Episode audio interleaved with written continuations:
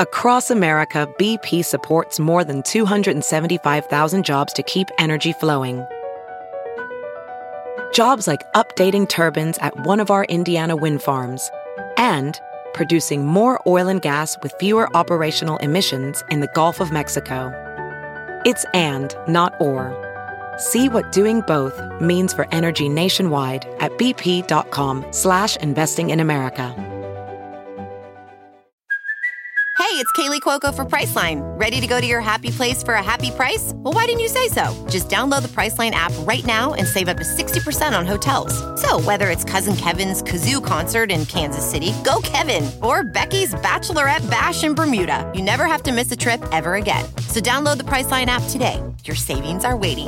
Go to your happy place for a happy price. Go to your happy price, Priceline.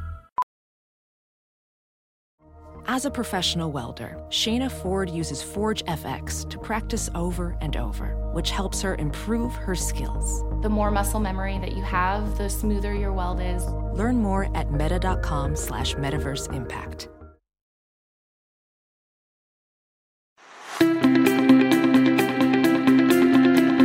Welcome to the Science of Success. Introducing your host, Matt Bodner.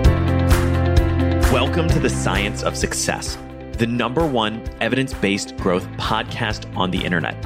With more than two million downloads, listeners in over one hundred countries, and part of the Self-Help for Smart People podcast network.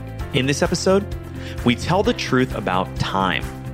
We throw out the old and dated conceptions of time management and look at how time really works. We explore the fundamental way you must flip your approach to time so that you can focus on what really matters in life.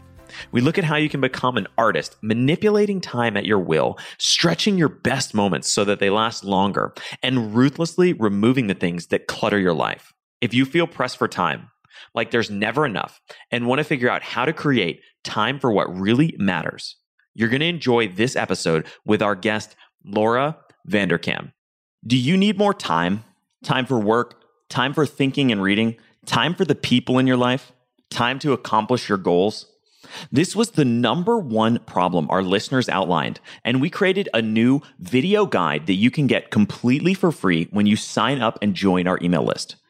It's called How You Can Create Time for the Things That Really Matter in Life. You can get it completely for free when you sign up and join the email list at success podcast dot com. You're also going to get exclusive content that's only available to our email subscribers.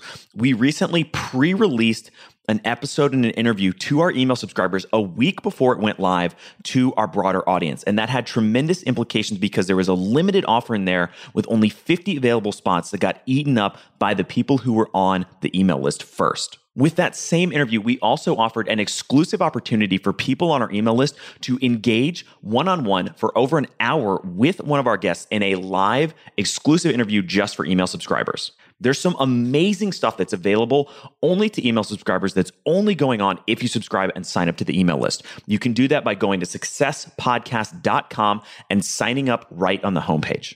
Or if you're driving around right now, if you're out and about and you're on the go, you don't have time, just text the word SMARTER to the number four four two two two. That's S M A R T E R to the number four four two two two.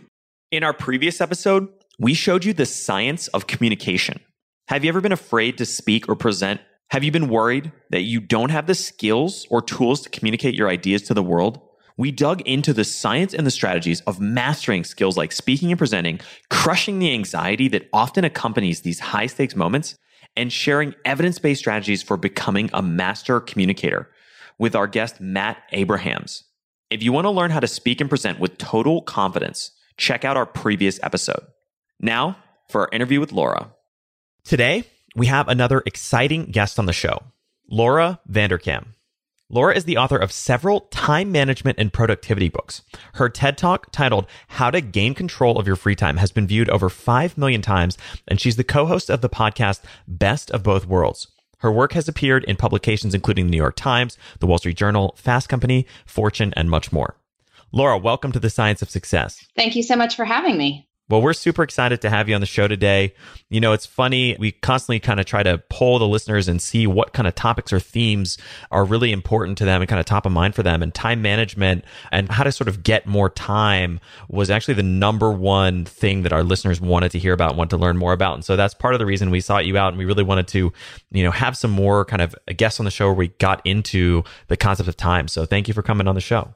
Yeah, well, I'm not surprised that people are concerned about time and trying to do the most with their time because, I mean, obviously how we spend our hours has a big effect on how we live our lives, and anything we're going to accomplish is going to require putting time against it. So it's really this ongoing journey of all trying to use our time in better ways. So hopefully we can talk about some strategies today that will be helpful for people.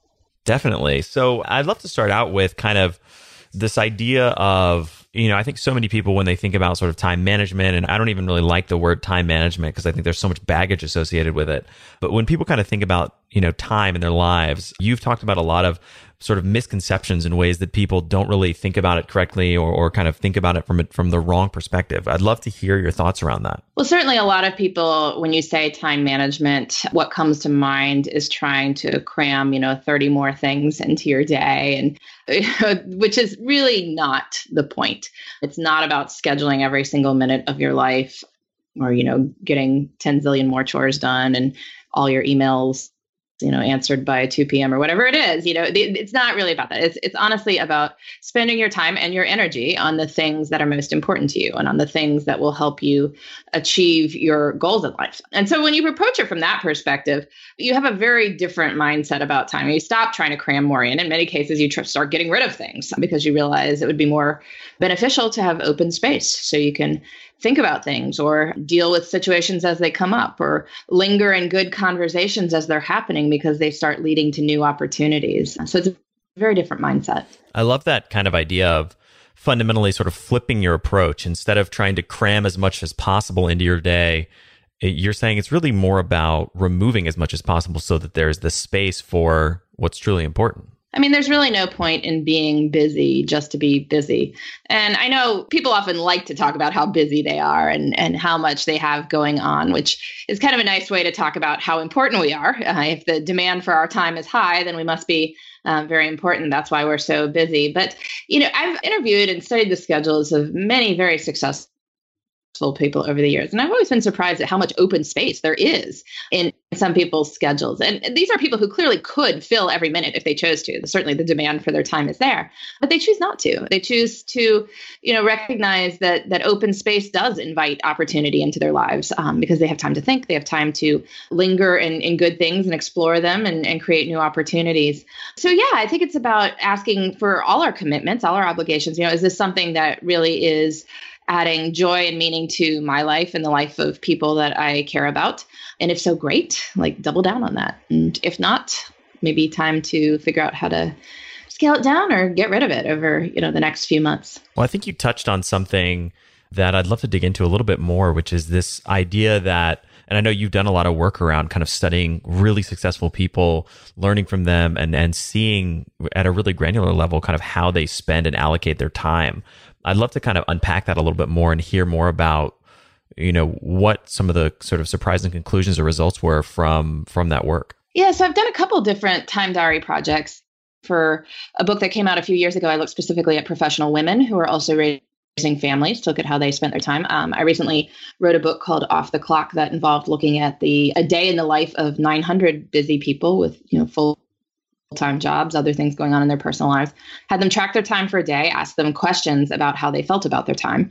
So I could look at what the differences were in people's schedules between, you know, people who felt relaxed about time, people who felt time was abundant, with equivalently busy people who felt like time was getting away from them. It was scarce. Uh, they were starved for time. And I found uh, a couple of interesting things. First, that the people who felt most relaxed about their time were highly likely to plan what I call like mini adventures into their lives that you know, I had people track just a normal March Monday, and the people with the most abundant perspective on time were doing things like going to salsa dancing lessons at night, or going to a big band concert, or going to a movie on a Monday night. And on some of them, that might seem like a bit of a paradox, because, you know, committing to do stuff like that might make us feel like we have less time. You know, I have, I have something in my evening, therefore I have less time. But it turns out not to be the case. It turns out that by putting interesting things into our time, we make time memorable. And but when we make time memorable, then we remember it. And so we don't have this sense that time is just slipping from one side of the hourglass to the other.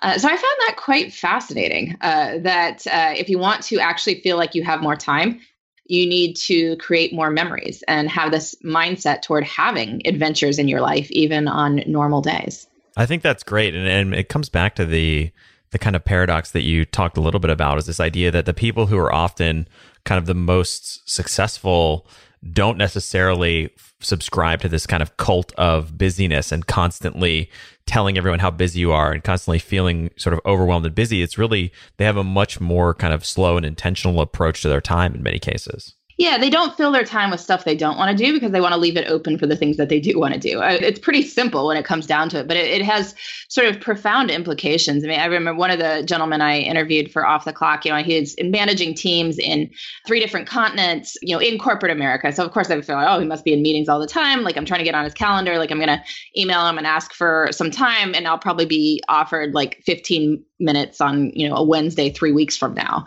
And he sent me back a note, and it was just like, yeah, I'm pretty free on Thursday and Friday this week, so why don't you just pick a time that works for you? I'm like, what? What is this? But it, he was intentionally leaving his schedule very blank, and he, he wanted to talk with me, and he had open time on, on these days. And it's not that he didn't have anything to do. I mean, he has teams on multiple continents, but he made sure that he wasn't packing his calendar with meetings. He had a very good sort of rapport with his teams where they could come to him with anything. Um, and they could come to him at any time, but they knew they didn't need to set up a formal hour-long meeting to get an answer on something. And so that allowed him to be very nimble and make decisions very quickly, and also allowed them to make decisions very quickly. And so I, I thought that was pretty profound. So for somebody who's kind of caught up in this, you know, this sort of reactionary state of constantly feeling busy and feeling overwhelmed, how can they start to kind of open up to this new approach or this new perspective around thinking about time differently? So whenever anyone wants to spend their time better, I always suggest that they first try to figure out where their time is really going now. And this is another one of those paradoxes. Like, you know, I'm saying, oh, people should feel relaxed and off the clock, but I want you to know exactly where your time goes. Uh, we have to pay attention to the clock first before we can start feeling off the clock. Because one of the reasons people feel so overwhelmed and busy is they actually don't know where all their time is going. And so they don't know, am I spending enough time on the things that are important to me? Or maybe I'm skimping in this area, or I'm spending too much time in this area. But if you don't know for sure, it can become this source of anxiety and stress. So I have people track their time for a week. It's not as difficult as it sounds. I know probably some people are like, oh no, not that. But, you know, I use a spreadsheet. I've actually been tracking my time for a little over three years continuously now, which nobody else needs to do that. I want to, you know, make, be very clear. I'm not expecting anyone else to track their time for, for three years, but, but just a week gives a very good perspective on your life and where your time really goes. I just use a pretty simple spreadsheet that's got, you know, half hour blocks along the left, days of the week along the top. Um, so there's one hundred sixty-eight hours in a week. So there's three hundred thirty-six cells on this particular spreadsheet. And I just write down what I'm doing, check in like three times a day, fill in roughly what I've done since the last time I checked in. Uh, so, so it takes about three minutes a day, which is, you know, the same amount of time I spend brushing my teeth. So not, not a huge commitment. And yeah, just look at it at the end and, you know, add it up. See, well, how much time are you working, for instance, or how much time are you spending in the car? How much time are you sleeping? How much sort of your T V time or exercise time or volunteering time or friend time or family time, you know, whatever it is that you happen to do with yourself. And then when you look at the categories, you can kind of decide, well, does this seem right? Uh, you know, how do I feel about this? And and the fascinating things is it, people have all kinds of stories they tell themselves about where the time goes, which which may not be true. We have a tendency to view our sort of weeks where we're working the longest hours as typical. So in our minds, we're like, oh, well, I was at the office until nine p.m. on Wednesday. Therefore, I'm working, you know, always twelve-hour days. And if I think of if five days a week, that's sixty hours. And I'm working on weekends too sometimes, you know, so they're doing things. And so it must be like seventy hours a week. But it turns out like every other day you weren't there until nine p.m. and there were breaks during the day. And you know, Friday you came in late and left quite early. And those weekend email checks only add added up to an hour, even though it felt like more than that. You know, and it, the number will come out to like forty-eight hours. And people are like, wait, wait, what, what, forty-eight hours? That's a very different number than seventy. But that's what happens. Or people tend to remember their shortest night as typical, because again, it, it you know, it really stinks to not sleep. And so we tend to remember the night where we didn't sleep, and that stands out in our minds. But, you know, I found looking at people's time logs, the vast majority of people sleep more than seven hours per day when you average it over the whole week. Even, you know, very high earning people, successful people, um, people with a lot of responsibility, people with young kids. We have people on listening to the podcast in that situation. You know, even so, it does tend to add up over the week. Not for everybody, but for the vast majority of people. So, it, you know, often looking at our time logs, we can get a better sort of sense that's not in this, you know, story of overwhelm, this narrative of catastrophe. And, and when we step back from that and just look at the numbers, then we can decide, well, actually, you know, I am spending a little bit more time in the car than I'd like. Are there ways I could scale that down? Uh, or, you know, I'm doing more errands than I'd like. Are there ways we could start ordering stuff online? Or, you know, I seem to be at work longer than I wish to be because I get really distracted in the middle of the afternoon, go down some internet rabbit hole. And if I maybe figured out how to manage my energy and take real breaks, then I could actually focus for the afternoon. Maybe I could get out at a reasonable hour. So lots of things you can discover. You know, it's so true. The mind, and, and we talk about this all the time on the show, and actually our very first episode ever of The Science of Success was called The Biological Limits of the Human Mind. And, you know, the mind is such an inaccurate tool. Sometimes there's so many kind of biases and shortcuts, et cetera. Often our, our own perceptions of the way things are, even about our own lives, are, are really inaccurate. And it's an, not until we kind of measure them that we can really get a true picture of what's really happening. Yeah. And I mean, I talk about this all the time, and yet I do it myself. And so that was certainly one of the things I discovered when I started tracking my time continuously. I had this idea that I worked, you know, fifty hours a week, because I had tracked my time for a few weeks here and there over the years. And I'd always worked about fifty hours a week during those weeks. And then I started tracking my time continuously. And I realized that in the past, I had chosen very specific weeks to track, namely the weeks when I was working fifty hours a week, because I had in my mind, that was who I am. You know, I'm this professional working long hours, and, you know, I want to show these weeks to the world that, that show that. And when I tracked my time continuously, I couldn't do that. And I found that the average was a lot closer to forty, which is a different number than fifty. So ten hours that, you know, now I need to account for. Where are they going? I don't know, but well, I found out, but you know, it's, you need to track the, your time to start getting that data. And it's, I found, you know, this is kind of getting deeper down the rabbit hole, but in talking kind of back to this importance of measurement, one of the things that I've taken some time to do for myself is kind of map out what an ideal day would look like for like a twenty-four hour cycle, and basically say every hour, you know, how do I want to allocate and be spending that time? And then started kind of measuring that against not only sort of what my actual days looked like and how I was spending those hours, but even kind of spot checking or looking at certain items like, you know, for example, like flagging how many hours a week do I spend in meetings, and going back through my calendar for like a month or two and tracking, okay, every week I had, you know, fifteen hours this week, twenty-two hours this week, all that kind of stuff. And starting to see, you know, whether it's meetings or time wasted, you know, browsing on my phone, or like different kind of core, like almost like red flag items, finding those opportunities. It's like, hey, maybe if I tweak this thing and set more of like a budget for how much time I'm going to spend on these activities, suddenly you can really start to free up, you know, hours a week that you didn't realize were getting kind of wasted down a certain rabbit hole or sucked into a certain activity. I think that's a really smart idea. I like the idea of creating, I like to call it a realistic ideal day. I mean, so it's not a perfect day, because then we'd have flying cars, but a realistic ideal day that, you know, what would your schedule look like? And you don't need to set there. I mean, how about a realistic ideal week?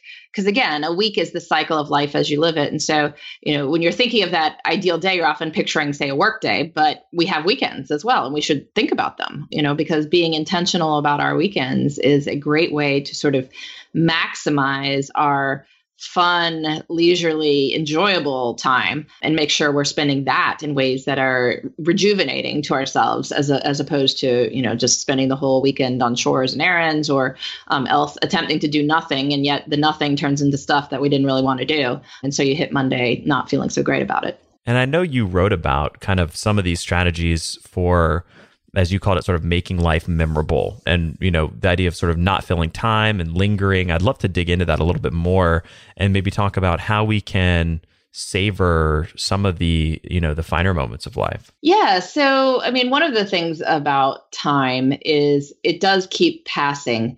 But we can learn how to make some of the good moments pass as slowly as what we think of the bad moments. So you think you're so bo- stuck in a boring meeting, you're looking at the clock, counting seconds, hoping it's going to be eleven o'clock soon and you can get out of there. That time seems to pass really slowly. And, you know, yet good moments seem to often go by very quickly. So the question is, can we become sort of better stewards of time, more artists manipulating time by really lingering in these good moments and trying to stretch them? And, and there's turns out to be a couple techniques that really work. I found some research on this.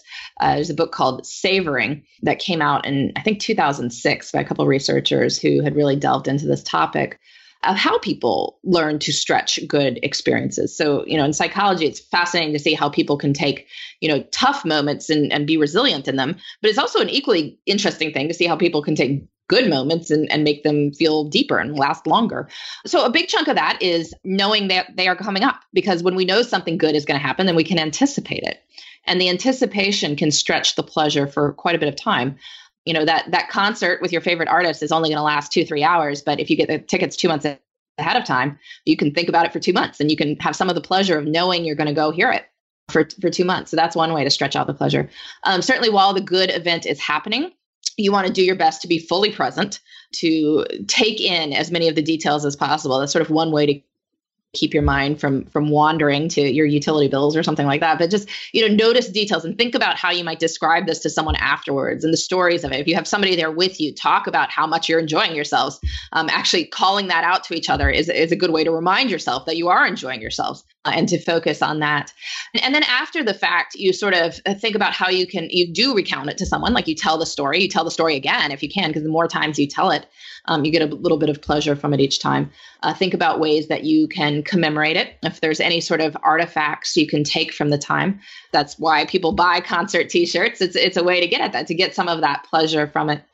But, you know, and sometimes you can even consciously do this with things that you know you're going to want to remember later. I had a great conversation with, with a lady the other day who told me that she had gone to Europe one summer when she was a young person, and, and one of her um, companions on this trip kept playing the same song over and over again. They're kind of like, why are you doing this? Like, why do you keep playing this song? And her companion said at one point, listen, every time for the rest of your life that you hear this song, you are going to think about the summer. And it is true. They do. Every time they hear that song, that is the summer that comes to mind. They have those memories of their summer in Europe and what they did, you know, long after the relationships themselves have gone away. They they still have this song, which allows them to stretch back that memory, to still have that memory, um, even when so much of life tends to fade.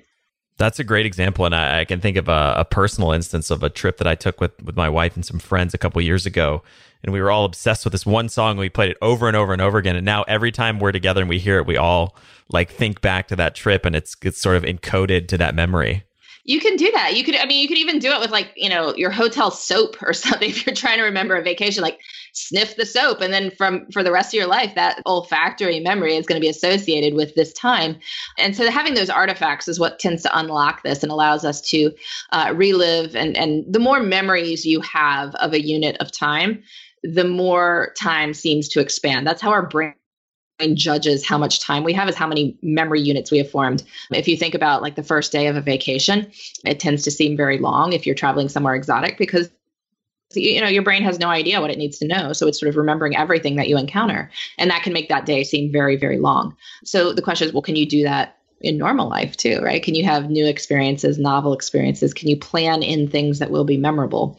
Because then you will remember those days. I want to come back to kind of getting back to like the concept more broadly of how we conceive of time. And I know you've shared or talked kind of a phrase about the idea that time is is highly elastic. I'd love to incorporate that into kind of the conversation we've already been having and, and explain that topic a little bit more. Yeah. So, I mean, time is what it is, but I always say that time stretches to accommodate what we need or want to put into it. And in my TED Talk, you mentioned in the intro, I tell a story of a lady who tracked her time for me, very, very busy, you know, many things going on in her life, but she goes out for a Wednesday night for something. She comes home and finds that her water heater has broken.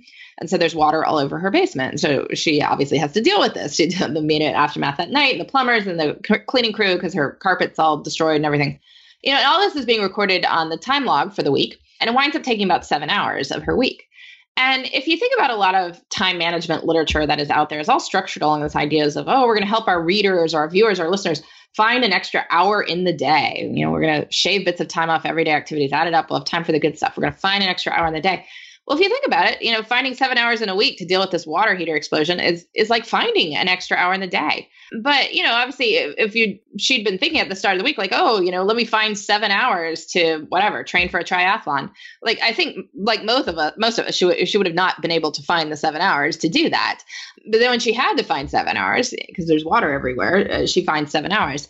And so really, what this gets at is, is that time is elastic. It's not that she had a magical seven hours somewhere. It's that when something was important enough to her, when it was, you know, getting water all over her basement, she had to deal with it. And so she found the seven hours.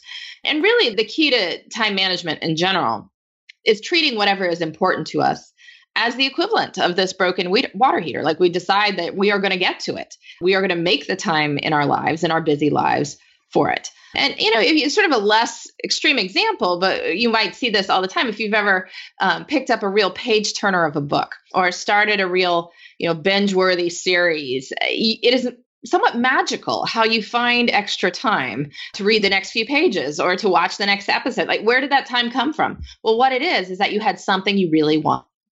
to do with it. Um, and so you made the time. Uh, time is very elastic. Uh, it will it will stretch to accommodate what you decide to put into it. So make sure that you are putting the important stuff in first, and, and everything else will kind of fit around that.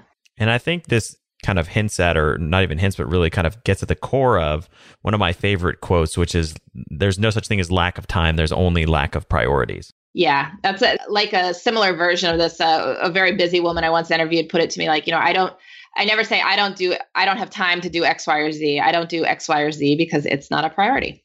Um, that basically I don't have time means it's not a priority, which is true. If you think about it, I mean, whatever it is you're saying is, is not a prior, it's not, you know, that you don't have time for. Like, if somebody offered to pay you a hundred thousand dollars to do it, like, it would probably become a priority. So if you think about it that way, whatever it is, like, you'd probably do it. You'd find the time. Uh, obviously, that's not going to happen for most things, but but putting it that way can can help us see the reality of this. That in most cases, you know, if it's not a priority, we're not choosing. I mean, we're choosing not to do it, and it doesn't mean that it wouldn't be a priority for someone else. It doesn't mean that it's not a good thing. It just means that for whatever reason in your life right now, it is not a priority. And so I think we are better off just owning that and being honest with ourselves rather than hiding behind this excuse of lacking time. Welding instructor Alex DeClaire knows firsthand how V R training platforms like Forge F X can help meet the demand for skilled workers. Anywhere you go look, there's going to be a shortage of welders.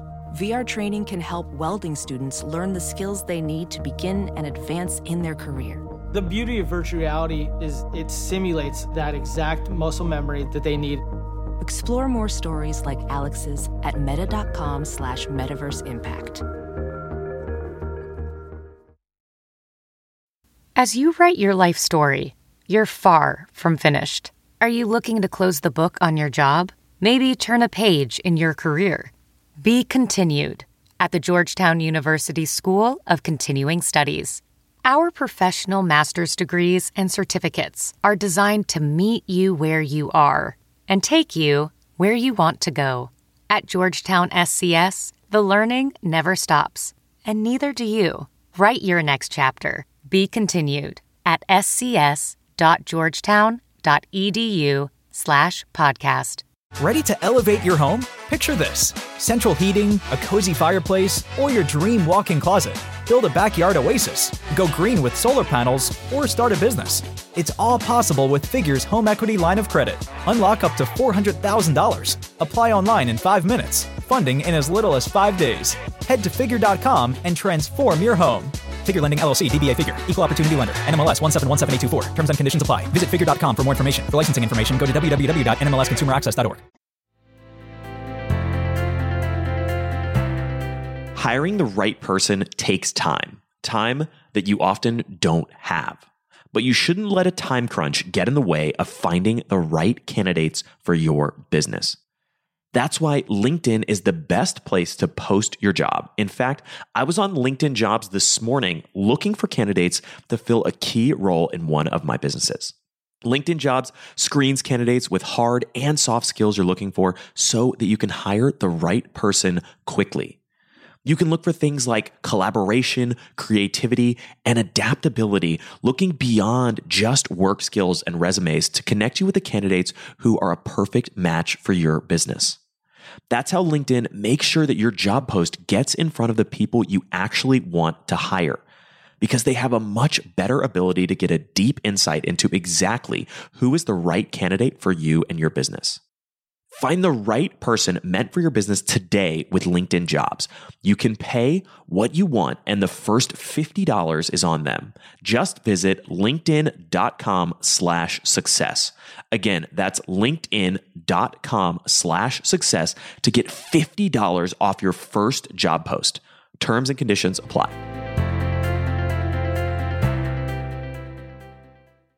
You know, I think many people's lives, uh, they they never even sort of pause to take ten seconds and consider what their priorities actually are, and and kind of end up almost like a pinball, just sort of bouncing between commitment, commitment, you know, reaction, reaction, reaction.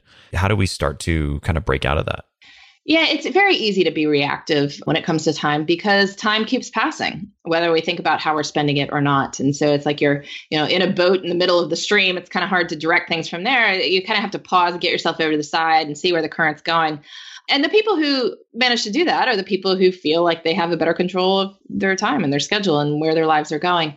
In this time diary study I did for Off the Clock, I found that people who uh, had the highest time perception scores were also the most likely to engage in what I called reflective activities. Um, so that's things like journaling or meditating or praying, um, just sort of these things that have you step back from your life and think about your life.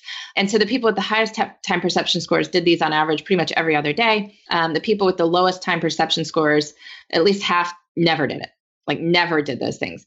And again, these are all equivalently busy people. These are all people who are working full time, are all sort of working within a, a range of hours. They're pretty normal, all have commitments in their personal lives. Uh, it doesn't take much time to write in a journal or meditate. Uh, you, you know, you can do it in five minutes. And in fact, the people with low time perception scores spent more time watching T V or on social media. So again, they had leisure time. They were just not spending it in ways that allowed them to think and reflect on their lives. So if you do want to feel like you have more time, you might try, and those little bits of time, you know, we all have when you're waiting for a phone call to start, you're waiting for the bus, something like that.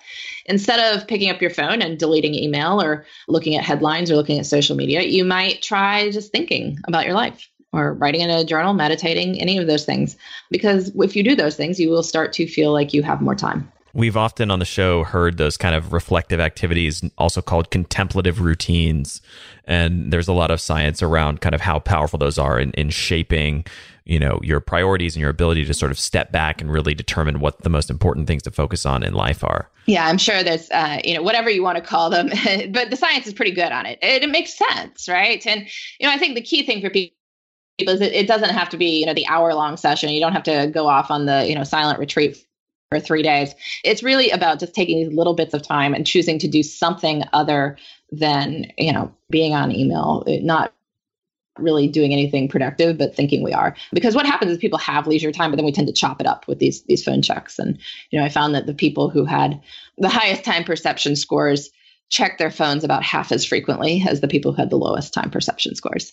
And just briefly, I'd love to dig in a little bit. Tell me, what exactly is kind of a time perception score, and how does that sort of factor into, I mean, I think we could assume it, but I just want to make sure we have a really clear understanding of kind of what it is and how that's sort of shaped by people's behavior. Yeah. So I realized I didn't, I was just throwing that out there and didn't mention what it was.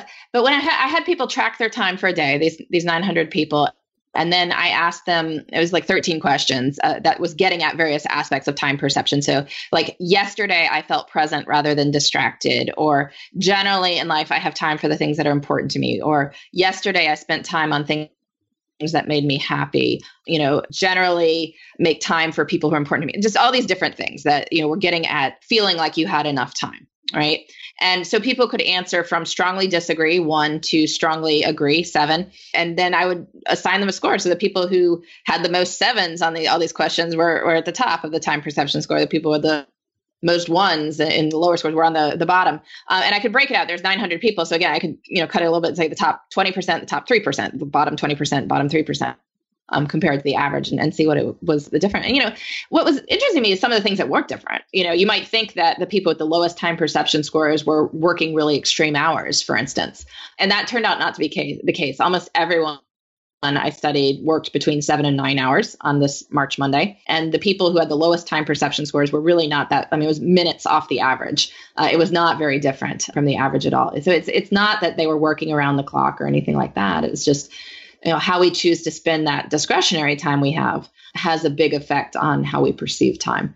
I think that's a really critical point, which is that it's not that people who feel distracted or like they don't have time for what's really important, it's not that they're necessarily working harder. It's that their their sort of time is getting sucked into things like browsing their phone or getting sucked into Facebook or social media instead of being kind of consciously invested in things that are really important or really high value to them. Definitely. And and I've seen this in various, you know, schedules of high profile people I've studied. I talk about how I've tracked my time and I can look at the days they're tracking. I see like I might be working more hours than these people, but it's it's not because the demand for my time is higher. I, these people, these are people who could pack every minute of the day if they wanted to. It's that they're choosing not to. They're sort of embracing their power by saying my schedule is mine. If I only wish to have seven hours of work commitments for the day, that's great. I'm going to leave open space in the middle of the day so I can relax or think, take a real break. Or if things run over, then I have space for it without making the rest of the day be a disaster. Uh, so, so it was really their power move is not to pack every minute. And I, th- I think that's fascinating. Like, you know, being busy is not always an example of how important you are. It's really sometimes more an example that you have not yet claimed your control over your calendar. It's funny. We've talked about this in a couple previous interviews, one of them with Greg McEwen, the author of Essentialism, where we really kind of dug into the the kind of cult of busyness and how, you know, if you ask someone how they're doing in in, in the United States today, almost always their response is, oh, busy. Busy, good, busy. Not fine, busy, which is fascinating, right? And, you know, it's, it's so funny because we get kind of caught up in that that sort of self-importance of busyness. But I've ever since really kind of going, starting to go down this rabbit hole of time management and using contemplative routines to sort of determine the most important things to focus on, not only have I tried to not tell people that I'm busy, but I also, when someone says that they're busy, I almost view that as a marker that they don't really have They haven't really invested the the time in these kind of reflective activities to cultivate actual control over their time. Yeah. And if they did, I think they'd get a very different perspective. So hopefully people listening to this will take that to heart. So I want to get into some of the kind of specific tactics and strategies for implementing some of these ideas and, and themes. Specifically, I know we kind of touched on, and, and you talked a little bit about kind of this idea of a time log or a time diary. I'd love to learn a little bit more about how listeners could kind of concretely implement that. Yeah, tracking your time doesn't have to be very complicated. I, I use a very simple spreadsheet. Um, people want to come to my website. It's just my name, laura vanderkam dot com. You can get emailed one there. You know, you can make your own. Uh, it's really just Excel. Or you can use, there's dozens of time tracking apps on the market. Um, you know, often it's like billing software, for instance. Uh, people buy it for their companies because they need to bill their time to different things. But you can repurpose that to bill all the projects in your personal life too, uh, if you if you felt like it. Or you could even just like walk around with a little notebook and write in that what you're doing. Like the, the tool itself is really not all that important. What's important is that you just try to stick with it and, and don't let the perfect be the enemy of the good. Like you don't have to record every bathroom break. You don't have to record every time you, you know, got up and filled your water bottle at the water cooler. Uh, it's really more about just having this holistic perspective on where the time goes, um, so that you know roughly like, okay, I was I was working during this time and I took a break here and this is what I did with my break. And you know, this is when I got in the car and this is when I got home and this is what I did after I got home. This is when I ate dinner. This is, you know, what I did afterwards. This is when I went to bed, you know, and then on weekends too, make sure you track a weekend. Uh, I find people, I ask people to do this sometimes and then they just stop on Friday afternoon. And, oh, did, did life stop then? Did it not continue? What happened? I mean, it's fine if you don't want to share what you did on your weekend with me. That's, that's perfectly fine. I understand that, but you know, it's it, usually not about that. It's just that they didn't even think it was important to track the weekend. But, you know, I think part of feeling off the clock and relaxed about our time is is knowing where our potential leisure time is and knowing that we're spending it on things that we truly enjoy. And one of the best ways to figure that out is to actually track a weekend, um, to say, what are you doing with the sixty hours between six p.m. Friday and six a.m. Monday? And how are you happy with that? You know, did, did it go the way you'd like? You know, what did you not do? What did you do? How do you feel about that? So yeah, just try for a week and then look at the major categories and ask yourself what you like about it. Uh, there's probably something that's going great and you should celebrate whatever that is. Uh, you can ask what you want to do more of with your time. And you can also ask what you want to spend less time doing. And I think if you focus on all those questions and, and kind of ramp up the things you do want to do and ramp down the things you don't, then then over time, you'll start to spend your time better.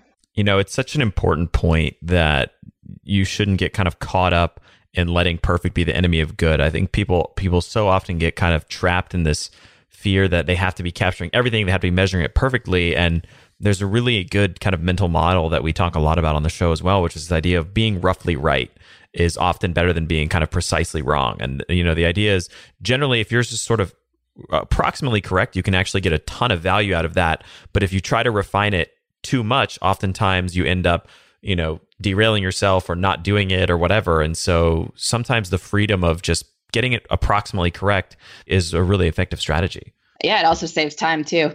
letting, right. letting go of expert expectations of perfection is, is one of the best time management strategies I've ever encountered because, you know, it's probably good enough. The vast majority of things, like going from the ninety-fifth percentile to the ninety-ninth is, is not really getting you much and probably is wasting a lot of time.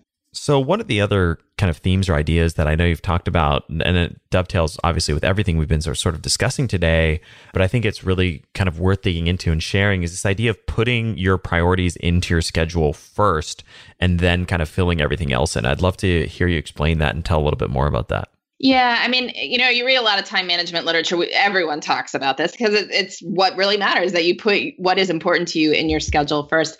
And, you know, some people go as far as like, you know, why would we even bother making a, a to-do list if it doesn't have a time attached to it? Like, what is that? It's these things that we want to do take time. Our time is represented by a calendar. Like, we only have so much time. If it doesn't have an assigned time, it can't happen. So better to think about the assigned time for these tasks that you're deciding to do, as opposed to just listing them and hoping that they will they will happen at some point. I try to put important stuff in my schedule first by planning my weeks before I'm in them. I try to do this on Friday afternoon, which is, is something I actually picked up from David Allen, uh, productivity expert I'm sure many of your listeners are familiar with. But he said a lot of his clients were planning their weeks and sort of doing their re- weekly review on, on Friday afternoon. So what I do is I make a three category list for the week ahead: career, relationships, and self. And the reason to have a three category priority list is it will nudge you to put something in all three categories. Like, it's pretty hard to make a three category list and then leave one of the categories blank. Uh, that's just not how people tend to make lists. So it's a little, little trick right there to nudge you to have a more balanced life. But just a short list, you can put like, you know, two to three items in each, probably not more than, you know, eight, ten. If it's more than ten, they're not really priorities. Then it's just like your laundry list of everything you need to do. But, you know, the good thing about this is you've got your work stuff there. Most people know roughly what the, you know, good things they should be doing on the work front beyond what they absolutely have to do. But nudging yourself to create things like personal priorities or relationship priorities, even more so, you know, it makes those things happen. Because when you start saying, oh, well, what is my relationship priority for the next week? Well, you know, my spouse and I haven't been out to eat in a while. Let's, let me ask this person, like, what would be a good night for that? And then we can maybe make a restaurant reservation somewhere. And if, if there needs to be a babysitter involved, you're in that stage, well, then you make it happen, but you get the logistics and then you both have it on your calendar. You're both looking forward to it. You got a reservation somewhere. Like, it's probably going to happen. Whereas if you just sort of generally have in your mind, like, yeah, we should spend time together. Yeah, that's not going to happen. Or getting together with friends. Uh, many of the people who are happiest about their time, who have uh, the t- high time perception scores in my studies, are the people who spent the most time with friends, because they are the people who make us feel like time is good, like we have time for the things we want to do. So, you know, you look at your priority list for the next week and say, oh, actually, I really want to get together with this friend I haven't seen in ages. Let's see if we can go out for a drink together sometime during the week. You email that person, you look at your calendar, see when it can happen. And all of a sudden, like, wow, you're meeting for a drink on Thursday night. How how exciting is that? How awesome is that? You're going to look forward to that all week. But but that's how you schedule these priorities. That's how you think about what you'd like to be doing, get it on the calendar, and, and then these things happen.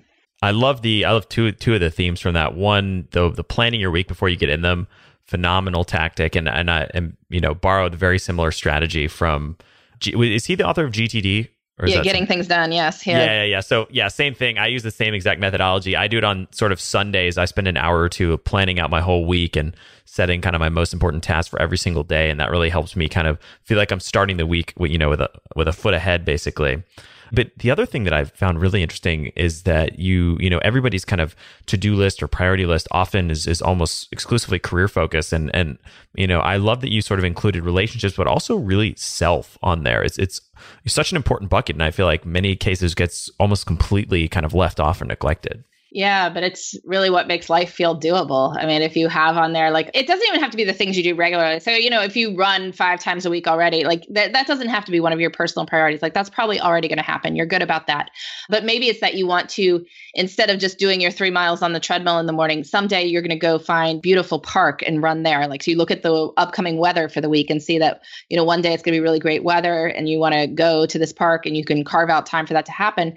Like, wow, you're going to have a great run. Like, you're going to look forward to it. You're going to enjoy it. You're going to think about it afterwards. So something like that could go in there, or time for a hobby perhaps, or even like, you know, reading one hundred pages in the novel that has been sitting on your bedside stand for the last six months. Like, that could be a personal priority that you want to get through to the next week. But yeah, like elevating these things to the same status as your work priority list, your work to-do list, just massively increases the chances that they happen. And, and it treats them with the importance that these things deserve, um, because, you know, they are important. This is an important part of life. Life isn't just work. Work is a wonderful part of life. Hopefully, you know, work is a very enjoyable, meaningful, fulfilling part of life, but it tends not to be the only thing. And so treating ourselves and our, our relationships with prior, you know, as important as well, it can make, really make us feel like whole people. I want to jump into another kind of tactic that that I've heard you share that I think is really impactful, and I wanted to kind of share with the audience, which is this idea of writing your sort of next year's review, or writing your next year's sort of family letter. Yeah, so this is a way to start thinking about your goals, but putting your goals into kind of a near-term thing, like the next six to twelve months. So one way you can think about this is writing your own year-end performance review, either for the end of this year, or if you're, you know, listening to this sort of at the end of the year, maybe think about the next calendar year. But, you know, say like, let's say it's been an amazing year for you professionally, and you're giving yourself this performance review that's making you like pop the champagne corks because it's been so awesome. Like, what three things would you have done professionally in the course of the year that would make it so amazing? So you, you think about what these goals would be, these these things you would write in a prospective performance review, because, you know, those are the things that made an amazing year professionally. So those are really your top career goals. You can do this in your personal life too. You think about what you might write in a, a holiday letter, if you have listeners who are young enough who've never gotten one of these, you know, really ridiculous missives that people mail out around the holidays. You just think about yourself being at like a holiday party in December, and you're telling your friends and family what you did in your personal life that mattered to you in the course of the year. So you can look forward to December and think about, well, what would these things be? Like, if this were to be a really amazing year, like the sort of year that I'm just on fire at this party telling people about, like, what would those three things be? You know, maybe it's the year that you took the extended family trip to Ireland, or the year you ran that ten K, or the year you uh, joined a choir, or did a community theater production, or whatever it is. But like, what would be so cool in your personal life that you would really just want to tell people about it at this party? And so like, list three things. And, and now between the prospective performance review and this holiday party chit chat, you have six top goals. These are six top priorities for the next, you know, six to twelve months, whatever time of the year it happens to be. You should put this list somewhere really prominently. Like, put it on your desk, put it on a post-it note on your computer. Like, you want to look at this list all the time, because this list can start informing your schedule choices. If you plan your weeks on Friday, like I do, or Sunday, like you do, look at that post-it, look at the six things and say, well, what am I actually doing in the next week that would get me toward those goals? Like, am I making any steps uh, toward those? Because if I can, well, those should definitely be on the priority list. You know, if this is the year you're going to run that ten K, you should, you know, for the next year, next week, you can definitely make it a priority to research which ten K you think you could do, and, and maybe find a training book somewhere, and, you know, find your training shoes, your running shoes that you have to dig out of the closet, and find somebody who'll go run with you. But these are all steps you can take that will get you toward those goals. You know, it's it's funny, the kind of the same sort of Sunday review that I do is a your sort of your Friday review. I keep a list of all of my sort of medium term goals, and then I'll look at those and then say, all right, how am I going to, you know, this next week, how am I going to take action towards as many of those as possible? And sort of like, Monday, I'm going to take action on this one. Tuesday, I'm going to take action on this one, et cetera. And it's a great way to kind of chunk those down and keep sort of meaningful progress going, you know, every single day or every single week. That's great. And I love that you're thinking about putting it on Monday and Tuesday, because I think that's the real, you know, pro tip here for your listeners is when you make that priority list, put as much of it toward as possible toward the front of the week. And the reason is, you know, it's A, it's treating it as a priority. So you want to do it first, but also stuff is going to come up. I mean, the reality of life is that, you know, things will happen. Like, I don't know, be a big snowstorm or, you know, power outage at the office or, you know, work emergency, major client calls, you need X, Y, or Z. Like, the closer these priorities are toward the front of the week, the emergency they either have yet to happen, or if you do have stuff come up, then you have the rest of the week to reschedule this stuff. Whereas if you put it off till the end of the week, you say, oh, I'm going to do all that Friday afternoon. Well, you know, you might not, because you'll be tired on Friday afternoon. You won't have energy to start these new projects. And, you know, if you're racing to get to the weekend with stuff that's come up during the week, then that's, you know, these high priority, but maybe not, you know, urgent stuff is, is going to get jettisoned. So as much as possible as you can do Monday or Tuesday, the better off you'll be. I want to kind of zoom in. We've been talking about sort of time in a broader sense. I want to zoom into a really specific day part and see what from your sort of work and research have you seen around kind of the most effective morning and evening routines? Yeah, well, morning routines are always a, a big draw in the productivity world. We all want to find the perfect morning routine that's going to help us get so much done and, and start the day on the right foot. And I think mornings can really be great. I mean, I, I love when I see people with morning routines. I want to stress for people, it, it doesn't have to be this great thing. It doesn't have to be long. It doesn't have to be elaborate. And if you're doing the stuff in life that you find important to you, like if you are finding time for exercise and any creative pursuits you want to do and spending time with friends and family, like you, do, you probably don't actually even need some sort of elaborate morning routine. It's more that for many people who have full-time jobs that are in offices and have family commitments or personal life commitments, morning tends to be the time that you can get to these things that are important to you before everybody else wants a piece of you the rest of the day, before you wind up with all the work emergencies, the personal demands. So if there is something that is important to you that life has a way of crowding out, then morning is often the, the best time to do those things. You know, it probably you don't have to wake up at the crack of dawn. You probably don't even have to sleep less. Many people, when they track their time, they discover that they are not spending the hours before they go to sleep in particularly wonderful ways. This tends to be the time when people are just, you know, watching T V that they didn't mean to watch, puttering around the house, like, you know, surfing the web, two-hour Instagram bender. I don't know what it is, but like people are doing stuff before bed that they're just tired. And so it just keeps going. But if you can, you know, put a stop to it a little bit earlier, go to bed a little bit earlier, wake up a little bit earlier, and you can then have time in the morning for these things that do require focus and discipline, like, you know, exercise or writing that novel or, you know, any other sort of creative pursuit that you wish to do, or, you know, even family breakfast or something like that. If, if you're, if you have a family and family dinner is difficult to make happen because people are all these different places, family breakfast could be a great substitute. So yeah, you know, it's it's whatever is important to you that life has a way of crowding out. And I think for most people, the evening routine is about enabling the morning routine. So the evening routine is about making sure that you are going to bed at a time that will allow you to wake up rested and ready to go. I sadly enough, I do I do think that going to bed early is how grown-ups sleep in. Yeah, I totally agree with that. And I think the You know, the idea of sort of flipping the kind of unproductive evening time into really productive morning time is, is a great kind of hack, because it's so easy to get sucked into kind of just sitting on your phone and looking at Instagram for an hour before you go to sleep. And yet that time is completely wasted. Whereas if you would have just gone to bed and then gotten up an hour early, you could do some really kind of fruitful and productive work, you know, first thing in the morning. Exactly. Easier said than done, of course. But yes, that is the goal. I mean, I think it comes back to one of the themes we've talked about in the, earlier in the conversation, which is the idea of measurement, right? If you're if you're not measuring and tracking that time, you might not even really be aware that you're how much time you're really spending kind of browsing your phone or watching T V or doing things that, you know, maybe you you don't want to spend five hours a day on your phone. Maybe three hours a day would be plenty of time texting and chatting and that kind of stuff. And then you get two hours back. Yeah. Or else you're walking around with this story that you're not a morning person. And I hear this from people all the time, like, oh, I'm not a morning person. Well, sure. I mean, there are people who are night owls, and I'm sure many of your listeners truly are. And the way to know is if you are doing your best work at night. Like if you are, you know, running that side hustle at night, you're writing the great American novel at night, you're, you know, doing your paintings or composing your music or, you know, whatever it is. Like if you are doing that at night, great, you're a night owl. For most people, what they mean when they say they're not a morning pe- person is that they're tired in the morning, but they haven't really thought through, well, why Why am I tired in the morning? Well, maybe it's because I am on Instagram for an hour before bed every night. And my life would be improved in all sorts of ways if I stopped doing that. You get an extra hour of sleep, or maybe just get an extra half hour of sleep and wake up half an hour earlier and have time to write in a journal or meditate or go for a run or, you know, actually spend some relaxed time with your, your spouse or your kids. I, these are all things that you can do if you had a bit more control over, you know, getting to bed at a reasonable time so you could wake up refreshed. So for listeners who want to kind of concretely implement some of the ideas or themes that we've talked about today, what would be kind of a starting point or a, for, a first sort of piece of homework you would give them as an action item to begin implementing some of these things?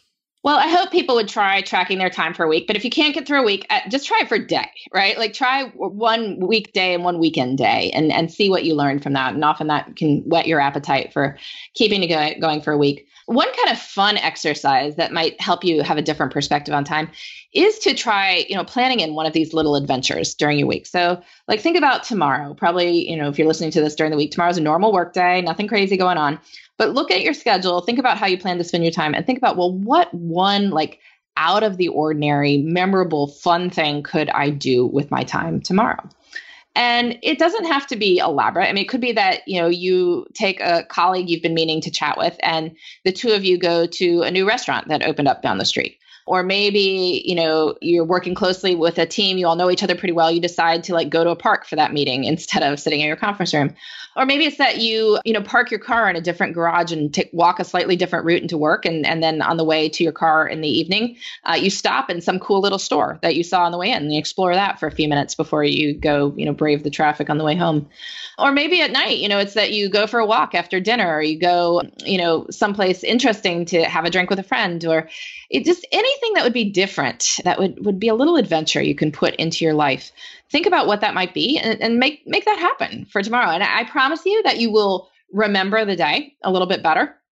And it will also make you feel like you have have more time, mostly because you start to see yourself as the kind of person who has the time to do these adventures. That's really all about the mental game. It's all about time is how we perceive it.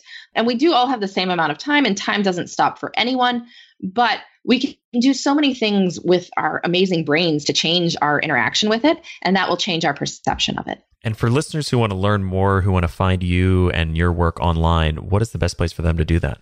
Well, you can come visit my website, which is laura vanderkam dot com. I'm one of those old school people who's still blogging four times a week. I, I guess I never left two thousand seven, but I, I enjoy it still. If you've listened to all your episodes of The Science of Success and you're looking for other podcasts, I run one called The Best of Both Worlds with my co-host, Sarah Hart Unger. I also hope some of your listeners will check out the book that just came out, Off the Clock, Feel Less Busy While Getting More Done. To a lot of these strategies that we talked about in, in this episode on how to make more memories, how to feel more in control of our time, how to feel more like time is fun, as opposed to this sort of drumbeat marching toward doom. Well, Laura, thank you so much for coming on the show, for sharing your time with us today, and for sharing all of these insightful lessons and strategies. Well, thank you so much for having me. I really appreciate it. Thank you so much for listening to The Science of Success. We created the show to help you, our listeners, master evidence-based growth. I love hearing from listeners. If you want to reach out, share your story, or just say hi, shoot me an email. My email is matt at success podcast dot com. That's M A T T at success podcast dot com. I'd love to hear from you, and I read and respond to every single listener email. I'm going to give you three reasons why you should sign up for our email list today by going to success podcast dot com, signing up right on the homepage. There's some incredible stuff that's only available to those on the email list, so be sure to sign up, including an exclusive curated weekly email from us called Mindset Monday, which is short, simple, filled with articles, stories, things that we found interesting and fascinating in the world of evidence-based growth in the last week. Next, you're getting an exclusive chance to shape the show, including voting on guests, submitting your own personal questions that we'll ask guests on air, and much more. Lastly, you're going to get a free guide we created based on listener demand, our most popular guide, which is called How to Organize and Remember Everything. You can get it completely for free, along with another surprise bonus guide by signing up and joining the email list today. Again, you can do that at success podcast dot com, sign up right at the homepage, or if you're on the go, just text the word SMARTER, S M A R T E R, to the number four four two two two. Remember, the greatest compliment you can give us is a referral to a friend, either live or online. If you enjoyed this episode, please leave us an awesome review and subscribe on iTunes because that helps boost the algorithm, that helps us move up the iTunes rankings, and helps more people discover the science of success. Don't forget, if you want to get all the incredible information we talk about in the show, links, transcripts, everything we discuss and much more, be sure to check out our show notes. You can get those at success podcast dot com. Just hit the show notes button right at the top. Thanks again, and we'll see you on the next episode of The Science of Success.